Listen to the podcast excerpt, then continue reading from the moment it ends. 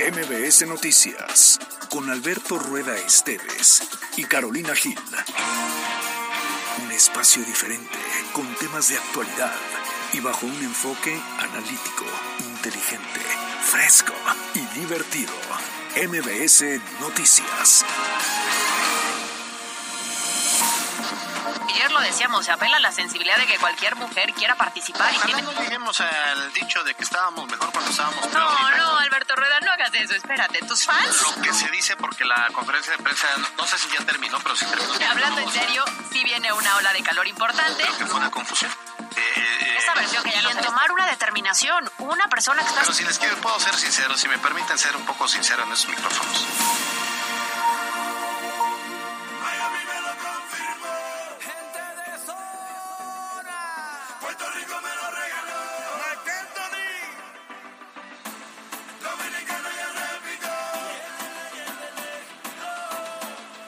La tarde con 6 minutos, llegamos a jueves, es 12 de octubre, esto es MVS Noticias Puebla y por supuesto nos encanta compartir con ustedes esta tarde que parece que el clima se pone un poquito mejor. Alberto Rueda, ¿cómo estás? ¿Cómo te va, Caro? Qué gusto saludarte, buenas tardes a todo el auditorio. Sigue nublado, aunque hace como bochorno, ¿no? Es de esos nublados bochornosos. Oye, tengo algo que reclamarte en la chota. ¿Qué? ¿Por qué? ¿Ahora qué hiciste? Hoy andaba yo indispuesta. Ande, no me digas. Un poquito indispuesta, pues porque ayer te fui a sacar de las cantinas poblanas. A eso fui, a sacarte de las cantinas poblanas. Ah, ándale, y luego hoy, ¿por qué estabas indispuesta? ¿Estabas cruda? No, porque no salí. Me quedé en las cantinas poblanas y entonces ahí mezclamos cosas que no se debían mezclar. Ah, ándale, ¿para qué andas tomando? Me acordé de ti. Ah, muy bien, muy bien. O sea que le siguieron. No, que bueno, en mi casa unos mezcalitos, pero ya después yo dije, no, es miércoles. Pero uno que casi no bebe, pues es bien 2 copitas, ¿no? Yo lo que te voy a recomendar es que empieces desde el lunes, con la maldición gitana. Lo dirás de broma. Que toma lunes, toma toda la semana. Pero no, hoy nos vamos a portar bien, ¿no? Okay. No, ¿por qué? La vida es una nada más. Hay que disfrutarla. Así mis deudas, ese es el origen de mis deudas. Claro, deja de comprar, no, la vida es una, para eso trabajo. Ándale, exactamente, deja de comprar, tú deja de tomar, pero ¿por qué? Así me mantengo exento de esos virus que entran y que con el alcohol se matan. Claro, hoy ando limpia, señores, limpia. Bueno, que ni le crean, yo creo que se echó una pasita, ya lo platicamos en la chorcha. Bueno, pues a todos, gracias por sintonizarnos, es jueves 12 de octubre, son las 2:08, 12 de octubre, día, antes era el Día de la Raza. Ya no, ya es incorrecto, políticamente incorrecto que es decir que es Día de la Raza. ¿Que ahora es día de la Hispanidad o algo así? Creo que sí, es Día de la Hispanidad, por lo menos en España así se conmemora, pero pues obviamente ya a nosotros en la primaria nos enseñaron que celebrábamos el descubrimiento de América, era más bien, ¿no? Pero pues ya los muy puristas salen con que no, pero ¿cómo sí? Nos conquistaron y se derramó tanta sangre y tal, bla, bla, bla, bla, bla. Y entonces, por esta razón, nuestro querido Carlos eligió esta canción que estamos escuchando en este momento, que se llama La Gozadera de Marc Anthony. Es Marc Anthony y Gente de Son. Ándale, pues. A ver, súbele.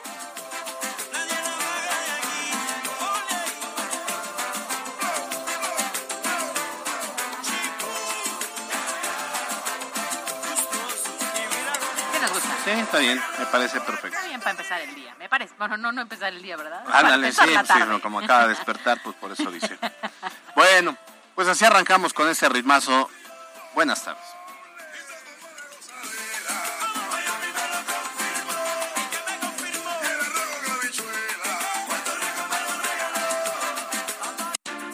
La editorial con Alberto Rueda Estévez.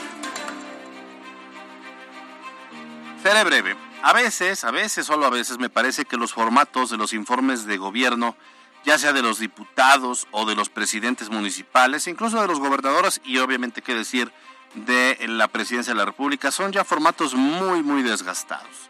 Parece que se trata de un desfile de cifras alegres, buenas intenciones y discursos que solo buscan atraer los aplausos. Incluso en aquellos casos donde se da respuesta al informe, ya está muy planchado y negociado quién va a dar respuesta. Generalmente es de un grupo afín, que dirá al presidente o al diputado que muchas gracias por su trabajo, Pero ya no hay el contraste que incluso en tiempos del priismo y de presidencialismo existían, donde se podía retar, se podía discutir, se podía cuestionar al gobernante en turno. Entonces, bueno, pues hoy solamente pareciera que cuando hay un informe es por el día del diputado, el día de la diputada, el día del presidente o de la presidenta. Generalmente no se habla de los problemas o de los retos que hay por delante. Y a estas alturas los informes pues llevan un toque político de cara al 2024, donde muchos quieren brincar a otro cargo de elección popular. Así, lo que estamos observando es que los diputados locales quieren o bien reelegirse o quieren brincar a ser diputados federales o bien incluso quieren ser presidentes municipales.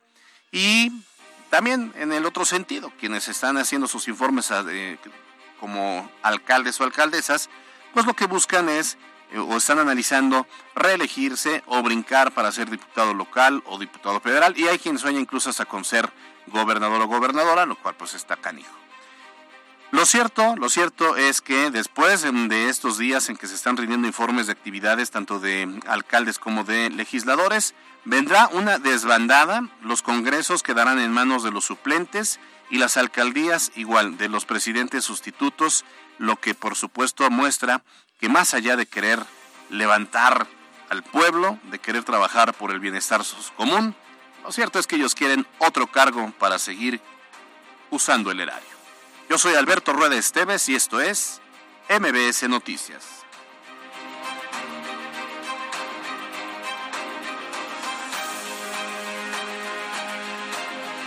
Estas son las voces de hoy en MVS Noticias.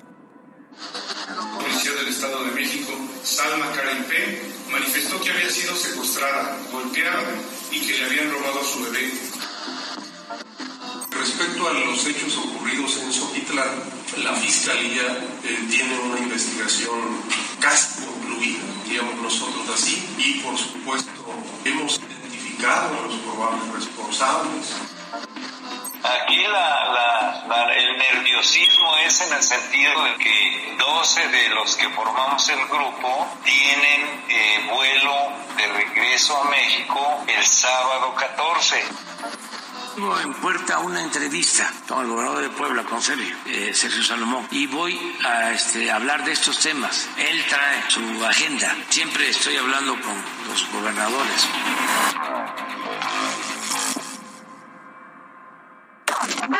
Los temas de hoy en MVS Noticias.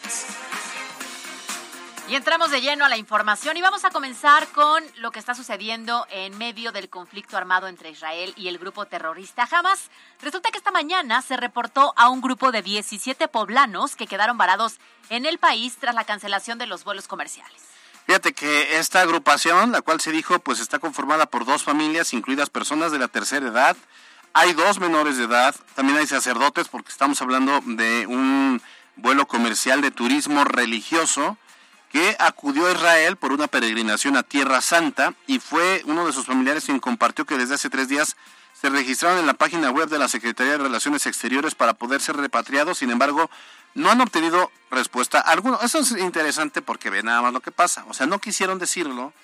Como ven que la autoridad no les hace caso, acuden a los medios de comunicación para que así si se haga eco. O sea, es para aquellos que no creen en la fuerza de los medios de comunicación y de la prensa, pues ahí está, cómo es que hasta que ya se reporta a la prensa poblana, es que entonces se toman inmediatamente cartas en el asunto. Hoy los medios no te permiten esconder absolutamente nada, ¿no? Pues no tenemos por qué. Claro, resulta que más tarde el secretario de Gobernación en el Estado, Javier Aquino, informó haberse puesto en contacto con el grupo y momentos después compartió un fragmento de la conversación que tuvo con ellos, en la cual les está pidiendo de entrada paciencia para resolver el tema de la logística del regreso. Pedirles paciencia, un poquito de prudencia en el sentido de que hay algunas complicaciones internas que estamos tratando de atender, pero estamos muy pendientes de ustedes. Me da gusto verlos y saber que están bien. Bueno, por su parte, este grupo de mexicanos allá, entendemos, están en Tel Aviv, compartieron que su preocupación pues es regresar a México, se lo externaron al secretario de Gobernación, Javier Aquino, y explicaron que varios de ellos tienen un vuelo de regreso a México hasta este sábado 14, por lo que les preocupa no salir del país a tiempo y perder el vuelo. Aquí el nerviosismo es en el sentido de que 12 de los que formamos el grupo tienen vuelo de regreso a México el sábado 14. Entonces, por eso el nerviosismo de poder salir de aquí y no perder ese vuelo. Bueno, pues es importante mencionar que los poblanos se encuentran fuera de peligro en la capital de Israel, que es Tel Aviv. El punto es que entendemos a las autoridades que pidan paciencia, pero están en un lugar en donde se está viendo este conflicto. Es difícil seguramente tener paciencia. Lo cierto es que no es que las autoridades no quieran hacer algo, sino que hay muchísimas restricciones para que puedan seguramente llegar algunos vuelos. Sí, sin duda alguna. Interesante. Conforme pasan los días, obviamente hay más claridad sobre el conflicto. No deja de ser riesgoso y peligroso. Lo cierto es que ahora estar en Tel Aviv, eso representa pues un descanso, un alivio, en el sentido de que ya todos los cuerpos de inteligencia, tanto de Israel como de propio Estados Unidos, que arribó a este territorio en el Medio Oriente, están protegiendo hasta la capital de Israel, que es Tel Aviv, y todo el conflicto se está centrando en la Franja de Gaza, que es ahí donde inició el conflicto el pasado sábado con este grupo de terroristas de Hamas en la zona de Palestina. Entonces, el tema también de Cisjordania, no hay, igual ahí se está concentrando un segundo grupo para pues poder defender. Están es este domo de hierro, se está actuando. Hemos visto en redes sociales cómo pues estos grupos rebeldes empiezan a mandar morteros y inmediatamente pues hay otro tipo de misiles que los alcanzan y los destruyen en el cielo. Que es impresionante, sí, ¿no? Cañón. ¿Hasta dónde ha llegado de esta manera la estrategia de protección que sí funciona? Porque yo lo veía hace unos días y decía, aquí es cuando veo que nos ha alcanzado el futuro, ¿no? Sí, claro. Entonces, afortunadamente... Para mal, porque claro, es para la guerra, ¿no? Claro, pero hay una protección que de cierta manera apoya que no haya más muertes o más destrucción en estos... Tú ves los morteros de los grupos de Hamas y dices, ahí va, ya se les fue, y no, siempre reacciona rápidamente el domo de hierro para poderlos aniquilar. Bueno, pues seguiremos al pendiente sobre el retorno de estos poblanos, que no querían que se supiera, pero cuando vieron que ya no les hacía caso el gobierno federal, pues mejor decidieron sí hacerlo mediático. MVS Noticias Puebla. En otros temas, fíjese que esta mañana el presidente Andrés Manuel López Obrador anunció que tendrá una reunión con el gobernador del estado, Sergio Céspedes, para tratar el paquete de obras anunciado, el cual incluye, fíjese usted, lo dieron a conocer el 5 de mayo, pero pues había que darle seguimiento. Estamos hablando de la nueva central camionera en el sur de la ciudad, los distribuidores viales de Amalucan y de la central de Abasto, y también la línea 4 del Ruta. Bien lo decías, fue el 5 de mayo cuando se tocó primero el tema. Y bueno, estos fueron los proyectos los cuales significan una inversión de 4.600 millones de pesos. Y con esta reunión se espera que ya se puedan liberar los recursos por parte de la Federación para dar inicio a las obras. Tengo en puerta una entrevista con el gobernador de Puebla, con Sergio Salomón, y voy a hablar de estos temas. Él trae su agenda. Siempre estoy hablando con los gobernadores para buscar apoyar en todo lo que se pueda hacer. Y bueno, otro tema que tiene pendiente tanto la Federación como el Estado, pero especialmente la Federación, es el relacionado a los asaltos sobre la autopista Puebla-Veracruz, especialmente a camiones de carga. Dice, ya se atendió, que están siendo controlados con el apoyo de la Guardia Nacional. ¿Usted qué opina? Pero eso es lo que dice el presidente López Obrador. Sí, se ha avanzado bastante ahí. Ya se controló la situación de los asaltos. Siempre ha habido, se controlan. En el tiempo que llevamos casi no había y de repente se nos descontroló hace relativamente poco, hace como 6 meses. Nos reunimos y ya se está atendiendo y garantizando que no haya asaltos. Es pasando Esperanza hasta Orizaba, Maltrata, toda esa zona. MVS Noticias Puebla.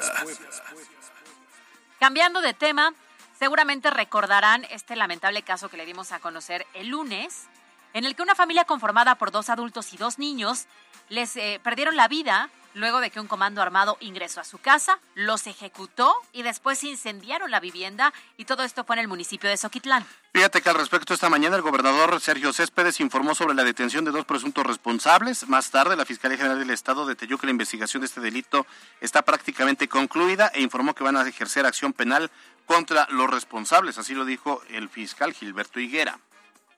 Respecto a los hechos ocurridos en Xochitlán, la Fiscalía tiene una investigación casi casi concluida, diríamos nosotros así, y por supuesto hemos identificado a los probables responsables. Hay una detención por otro tipo de hechos delictivos en contra de estas personas y en breve vamos a ejercitar acción penal para que se sancione este hecho tan cruel, insisto. Bueno, por otra parte, ¿cómo cambian de pronto ya con las investigaciones? Está cañón este tema, ¿eh? Ah, qué barbaridad. Terrible. ¿De qué le estamos hablando? Resulta que este jueves la Fiscalía también aclaró uno de los casos más sonados durante los últimos días y hablamos de la, así, supuesta desaparición de Salma Caripé, ¿no? A ver, vamos a dar el contexto. Es que resulta, estuvo muy curioso porque resulta que Salma Caripé el 5 de octubre desaparece. Uh-huh. Ella sale a la tienda y de repente no regresa. Y nos dicen que estaba embarazada.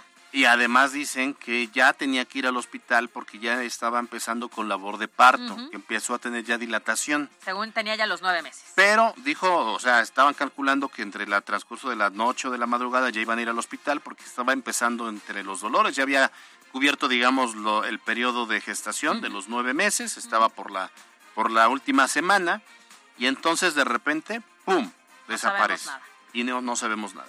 Y de repente también el esposo dice, bueno, la verdad es que a mí me amenazaron días atrás, no sabemos por qué lo amenazaron, no se andaban mal los detalles, pasos, claro, pero pues nunca pensé que esa amenaza no iba a ser contra mí, sino al final iban a hacerla contra mi esposa. Y entonces, pues el mismo esposo es el que acude y hace la denuncia y se pone a disposición de la autoridad, porque hemos visto muchas historias donde casualmente desaparece la mujer, y es la pareja quien la desapareció, ¿no? Correcto. Resulta que en esta ocasión cambia un poco el sentido de la historia porque de entrada no estaba desaparecida. No. Pero agrégale que no estaba embarazada. ¿Te acuerdas que lo dije ayer? Sí. Sí, parece de Mujer casos de la vida real. Sí. ¿No? Se acaba la película, de verdad, ¿eh? Sí, caray. Bueno, la Fiscalía aclaró que lo que en realidad pasó fue que Salma se fue por voluntad propia de su domicilio ahí en Bosques de Amalucan, y que posteriormente salió de la Capu hacia la Ciudad de México, además de que todo esto estuvo planeado por la joven debido a que tenía diferencias con su pareja. Lo que está diciendo Salma Karen es que al parecer su esposo, la violentaba. Tremendo. Vamos a escuchar a Juan Francisco Vera Ayala, fiscal especializado en investigación de secuestro y extorsión. El 11 de octubre de 2023, al encontrarse con la policía del Estado de México, Salma Caripé manifestó que había sido secuestrada, golpeada y que le habían robado a su bebé, pero ya al arribar con las autoridades de la Fiscalía del Estado de México, manifestó que nunca estuvo embarazada y que planeó los hechos por las diferencias que tenía con su pareja. El 11 de octubre de 2023, agentes estatales de investigación de la Fiscalía de Puebla fueron al Estado de México y en entrevista con Salma Caripé, descorroboró el dicho de los médicos tratantes que en efecto nunca estuvo embarazada. Pues ahí está, lo decíamos un caso raro porque, a ver, entendemos que a lo mejor por la violencia que ella comenta ejercía la pareja, huyas, ¿no? Sí. Y a lo mejor no digas nada y lo que quieras es desaparecer. Pero ¿y el supuesto embarazo? Sí, es que se está raro porque, digo, al final pues te sale una pancita. ¿Y la pareja no se dio cuenta? Es que puede ser que lo hubiera... No, pero es que ¿para qué lo hubieran inventado los dos, no? Eso sería absurdo. ¿Y si era víctima de violencia? Y se inventó el embarazo para que le dejara de pegar. Pero no se dio cuenta. Lo comentaba ahorita Pie Grande. Pie Grande justo nos estaba diciendo eso.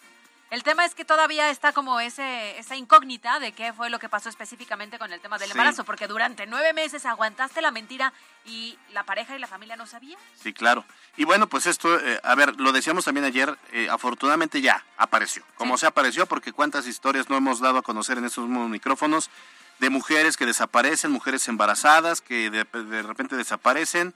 Paulina Camargo, por ejemplo, ¿no? Ese es un caso tremendo, nada, ¿no? Pasan los años y nada. Y en este caso, pues ahí está. Lo cierto es que, bueno, pues sí, ya una vez que sabemos el contexto que estamos viviendo en Puebla en materia de violencia de género, pues el caso de ella rompe la regla, lamentablemente, pero bueno, pues ya estaremos esperando a que la autoridad finalmente vaya dándonos más datos sobre esta historia. Bueno, tenemos otro caso y es que continúan las investigaciones respecto a que todavía El tema de Daniela, sí, la menor que perdió la vida en Granjas de San Isidro tras ser víctima de maltrato. Recordarás que ayer lo decíamos, llamaron a los cuerpos de emergencia porque decían los familiares que la pequeña, al hacer un berrinche, había sufrido un golpe y había perdido la vida. Sí, sí, tremendo. Y se sabe que la realidad es completamente distinta. Bueno, ahí les va. El fiscal general dijo que la niña vivía en extrema violencia, incluso bajo posible consumo de drogas. Señaló que se profundizará la investigación debido a que hay otros menores en esta situación que podrían ser víctimas de la misma realidad. Adelantó, bueno, pues esto al respecto. De hecho, se sabe que los detenidos es el papá, el abuelo, la abuela, por parte paternos de... Ajá, exacto, y papá, la madrastra. Correcto. 4 detenidos. Pero imagínate, una pequeña de 6 años. Sí. Imagínate lo que pudo haber vivido esa pequeña de 6 años. Sí, y si todavía hay menores, el entorno en el que se estaban desarrollando. La directora del Sistema Municipal, DIF, Carolina Morales, informó que nunca recibieron algún tipo de reporte sobre la violencia o maltrato infantil. A ver, pues la niña no iba a ir al DIF a decir me están poniendo unas tranquisas impresionantes, ¿no? Y en teoría los 4 adultos integrantes de esta familia violentaban a la pequeña, ¿no? Los vecinos fueron quienes se habían pronunciado y habían dicho que no les sorprendía lo ocurrido porque ellos sabían que estaba siendo violentada esta menor, pero la realidad es que nunca hubo una denuncia como tal para que intervinieran las autoridades. Bueno, vamos a escuchar a Carolina Morales, directora del DIF municipal. No tuvimos, concretamente de este caso, del que refieres de San Isidro, no tuvimos ninguna solicitud de llamado de urgencia. No la tuvimos, entiendo que el día de ayer más bien la que hizo la canalización fue la Secretaría Consuelo directamente a la instancia y nosotros no tuvimos ahí ningún tema. Estas son las breves de hoy. Inicia la temporada de mole de caderas y los restauranteros esperan un incremento del 30% en sus ventas por este platillo. Así lo dio a conocer la empresaria Olga Méndez, quien precisó que este año los costos irán de los 400 y hasta los 700 pesos dependiendo del lugar. Por cierto, ayer muy rico el del restaurante. Bueno. Y el Ayuntamiento de Puebla contempla acciones de promoción en la zona del Centro Histórico una vez que concluyan las obras que se realizan en la zona. Así lo informó el alcalde Eduardo Rivera, quien además descartó la posibilidad de apoyos económicos o estímulos fiscales para los comerciantes de la zona. Será mañana cuando se someta a votación del Cabildo el nuevo dictamen sobre el cobro de parquímetros en Puebla Capital. De acuerdo con el presidente municipal Eduardo Rivera, si es aprobado, se presentará ante el Congreso el lunes 16. Mientras tanto, un grupo de vecinos, tanto del Carmen como del barrio de Santiago, se manifestaron frente al Congreso para pedir a los diputados que no se permita la operación de los parquímetros en esas zonas, tras quejarse de que no pueden estacionarse frente a su casa o negocio sin ser multados. En el marco del Día de la Lucha contra el Cáncer de Mama, el IMSS en Puebla aseguró que esta enfermedad se ha detectado en mujeres jóvenes de 29 años, cuando antes la edad más común para detectarlo eran 60 años, por lo que se insiste en la importancia de la autoexploración. Y tras la desaparición de 13 fideicomisos del Poder Judicial a nivel nacional, el presidente Andrés Manuel López Obrador aseguró que ese dinero podría ser utilizado en becas para los jóvenes. Además, insistió en que esa desaparición no afectará a los trabajadores y solo se eliminan privilegios de los magistrados. El dato del día con Mariana López.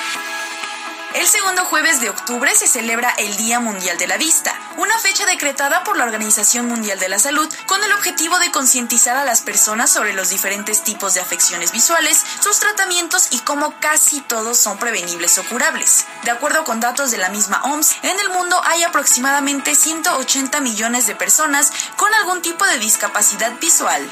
Carolina Gil y Alberto Rueda Estévez, en MVS Noticias Puebla. Información en todas partes.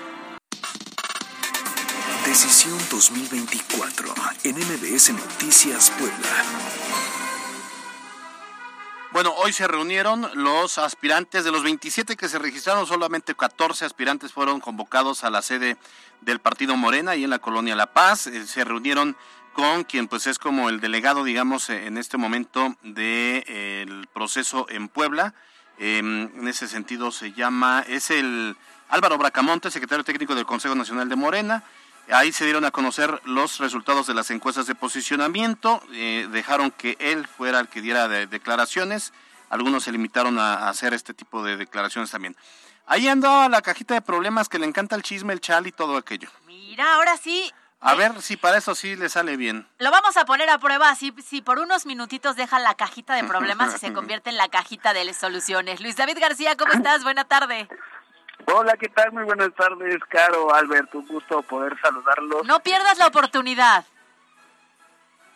Danos detalles, venga. Bien.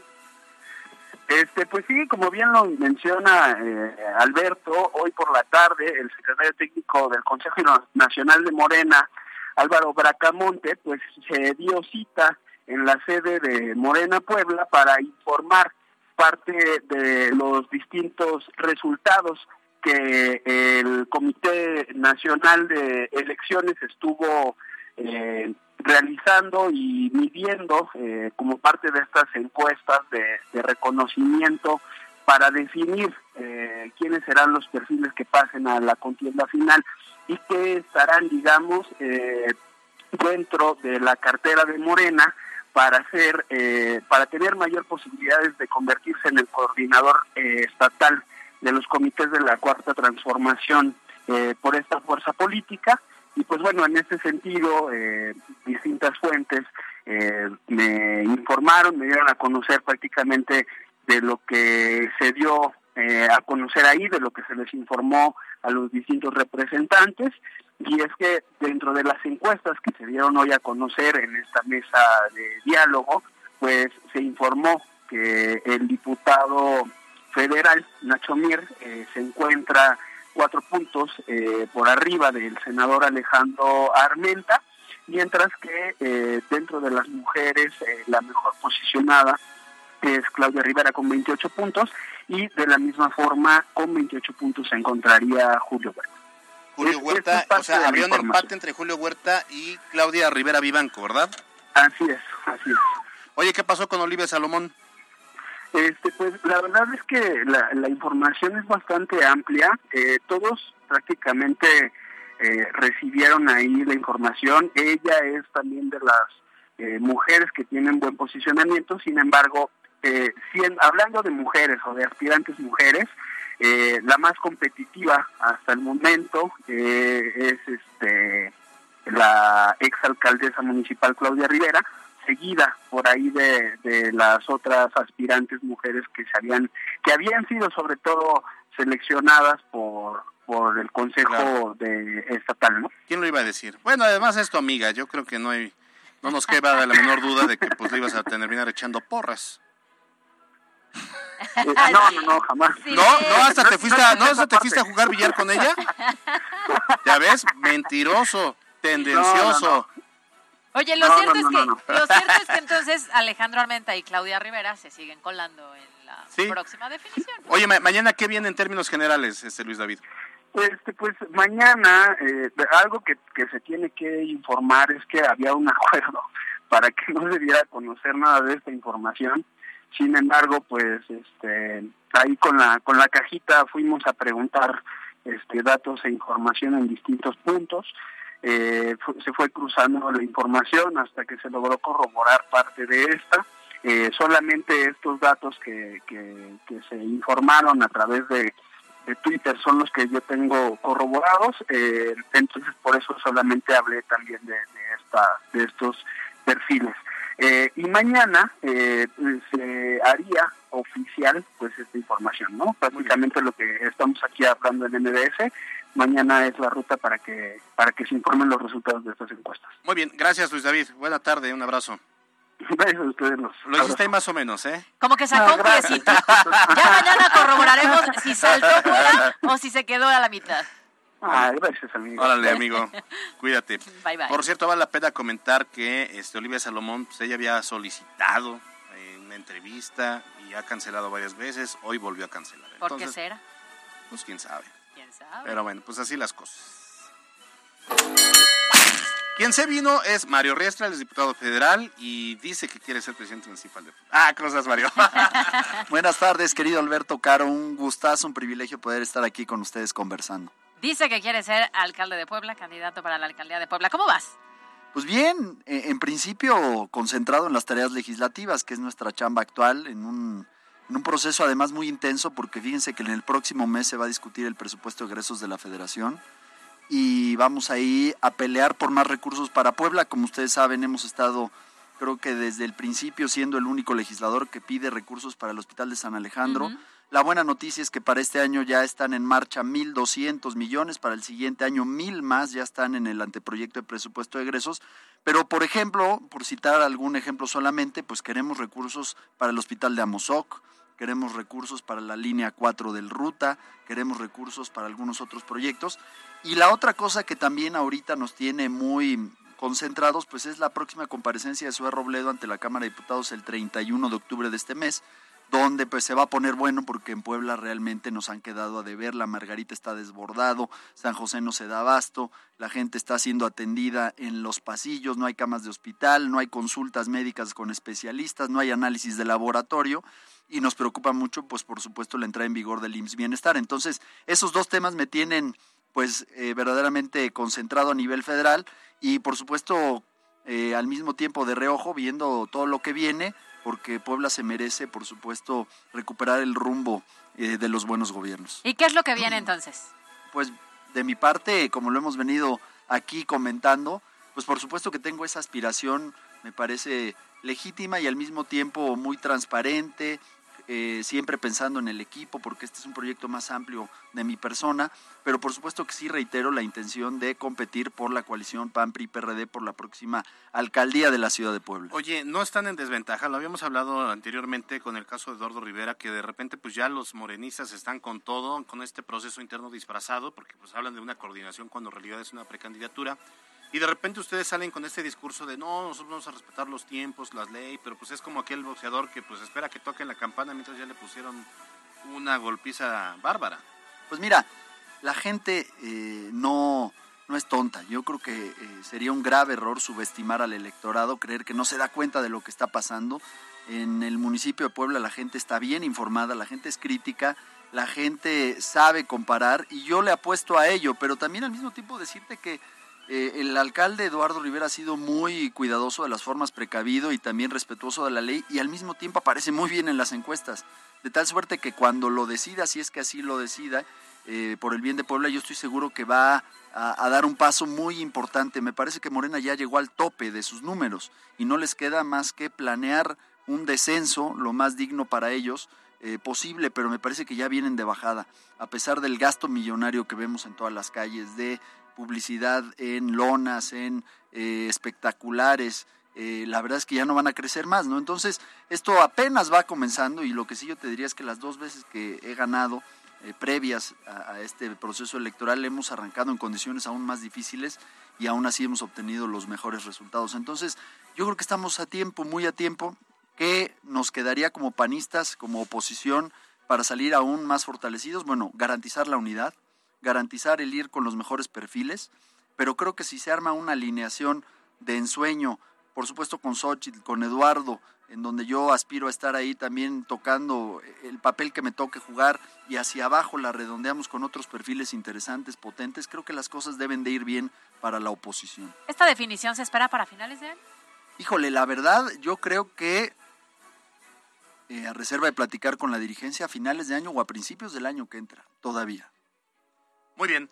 Bueno, ¿alguna idea final, Mario Riestra? Porque estás entre el tema de la aspiración, que como dices es legítima, y además el tema del trabajo ahí en la Cámara de Diputados en un momento también definitorio, ¿no?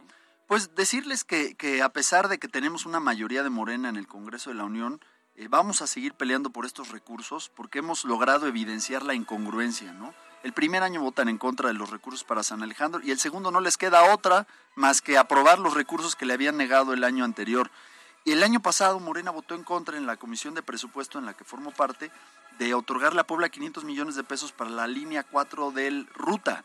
Y va a ser muy interesante porque ahora el gobernador ya anuncia este mismo proyecto que nosotros impulsábamos. Qué bueno que así sea, queremos hacer equipo con el gobernador y pues me gustaría ver cómo va a votar la bancada poblana de Morena, porque me parece que sería una incongruencia que le negaran a Puebla los mismos recursos que desde el gobierno estatal están buscando, ¿no? Muy bien, sí, sin duda alguna. Bueno, dejamos abierta la conversación para que regreses la próxima semana de una vez para que sigamos hablando de estos temas. Yo no les voy a fallar, yo aquí voy a estar. Órale, me parece bien. Gracias, Mario Riestra, el diputado federal por el Partido Acción Nacional. Son las 2 de la tarde con 47 minutos. Gracias. 60 segundos con Luis David García. Las promociones son una pieza fundamental para lograr ventas en cualquier empresa o negocio, y también son relevantes para atraer clientes y usuarios, ya que sin importar tu presencia, prestigio o el tiempo que llevas en el mercado, si cuentas con un buen producto y logras comunicarlo de manera efectiva, estarás en el camino para alcanzar buenos resultados. Para lograrlo, debes identificar tu diferenciador y explotarlo al máximo. Este regularmente está asociado al precio o a la calidad de tu producto o servicio, y también a la facilidad de conseguirlo, la eficacia para solucionar una necesidad o bien un problema del público. Luego de esto, deberás de seleccionar los formatos y las plataformas y tendrás que definir el costo que destinarás a publicidad. Esto te permitirá identificar el costo por venta y saber, por ejemplo, que por cada 100 pesos que inviertes en publicidad podrás vender un producto de 300, lo que te ayudará a realizar estrategias más certeras y a conocer tu tasa de conversión en las distintas promociones que realices. ¿Ya conocías esta información? No te olvides aterrizar tus ideas y hacerlas crecer con marketing. MVS Noticias Puebla, con Carolina Gil y Alberto Rueda Estévez. En la cancha.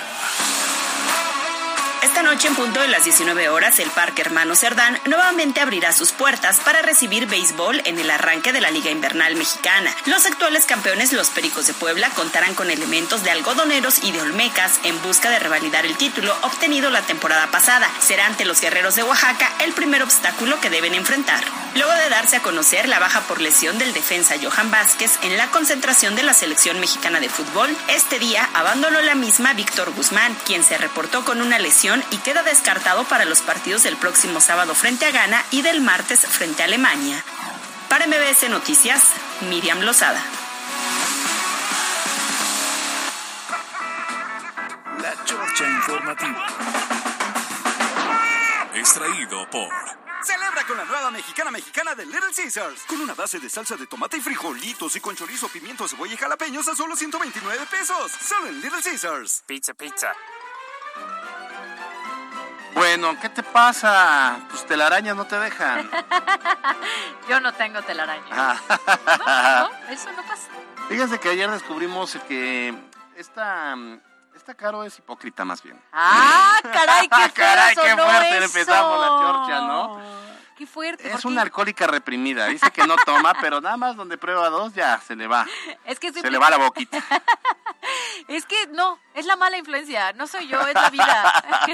A ver, ahí les va, rápidamente les voy a contar si es que no me siguen en redes. Ayer Alberto Rueda y yo fuimos invitados, junto con el guapo, a una comida de molito de caderas, ¿no? Es correcto, bueno. Y entonces decidimos ir. Sí. Y entonces llegamos, pero él llegó primero, se sentó, le mandamos saluditos a Leti Torres. Leti, ¿no? Tenemos una plática pendiente. Tenemos saludos, una salida pendiente. A mi tocayo, por cierto. Y bueno, pues ya resulta que de pronto el señor se levanta y dice, ya me voy, y empieza a despedirse cual reina de la primavera de todo mundo. Se acerca y dice, bye, bye, ¿seguro? Sí, ¿te sientas con nosotros? No, y se sale. Le hice unas señales al guapo, sí, diciéndole 3, 4, 25, 32. Ya vi que le mandas mensajes a él y no a mí. Ya vi, relación mío, la toxicidad en su máximo esplendor. Entonces de pronto el guapo me dice, a mí se me hace que Alberto está en la pasita. Y yo, no creo, él dijo que ya se iba, acaba de ir al médico, seguramente ya se fue a trabajar. Y en eso uno sale a corroborar la información, ¿no? Y lo veo a lo lejos, efectivamente, porque este señor a lo lejos se ve por la estatura. Ahí son sacando a otros compañeros en la pasita, ¿no? Y entonces yo, como buena amiga, tuve que ir a rescatarlo de la pasita, señores. Sí, mientras me rescatabas, echó dos pasitas la Caro. Y el guapo. El tema es que ahí no paró la cosa. No.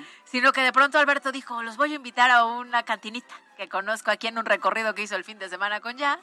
Y entonces fui arrastrada, ¿eh? O sea, fui arrastrada por estos dos sujetos, el guapo y Alberto. Pero levitaba en la banqueta de que ya quería llegar. De Halloween. Y entonces, total, que ya llegamos y ahí decidimos que fuera un cantarito. Sí. ¿No? El punto es que yo casi no bebo. Entonces habían sido los dos mezcales de la comida, mezcalina y media, copita de vino, una pasita y un cantarito. No, señores, yo llegué a mi casa, dos copitas, que el guapo me decía, ¿sí puedes manejar? Y yo, no, sí puedo. No, pero continuó. Es que fuimos a casa de mis papás por mi coche y entonces el doctor Gil dijo, un mezcalito. Y ya ves que al guapo no se le da y dijo, bueno, sí. Pero mi mamá me vio y me dijo... me viste, ¿verdad? Entonces me dice el guapo, no, ¿estás peda? Y yo, no, pero mi mamá sabe, ella sabe. No. Y entonces, miren, uno con alcohol se pone, uno, imprudente, o dos, jaríos. ¿Qué crees que pasó? Creo que te dormiste, ¿no? No. Ah, muy bien. Pero bueno, gracias, Alberto Rueda, el miércoles, no manches. Es que yo empecé desde el lunes, dicen que la maldición gitana que toma el lunes toma toda la semana. Y ya estamos planeando el fin, ¿no me dijiste segundo? Pues yo ahorita voy a comer. Ah, caray. Tengo que comer, ¿no? Claro, con alcohol, dice. Bueno, nos vamos, gracias a todos por su compañía, que tengan una gran tarde de jueves. Son las 3:01. Gracias a Pie Grande en los controles, gracias a Carlos Daniel Ponce en la producción, a Yasmín Tamayo en la captura de información. ¡Caro Gil! Nos vemos mañana en punto de las 2 de la tarde, porque ¿qué crees? Ya por fin mañana es viernes. Mañana es viernes. Bueno, yo soy Alberto Rueda, usted ya está informado. Salga a ser feliz donde molestando a los demás. Bye, bye.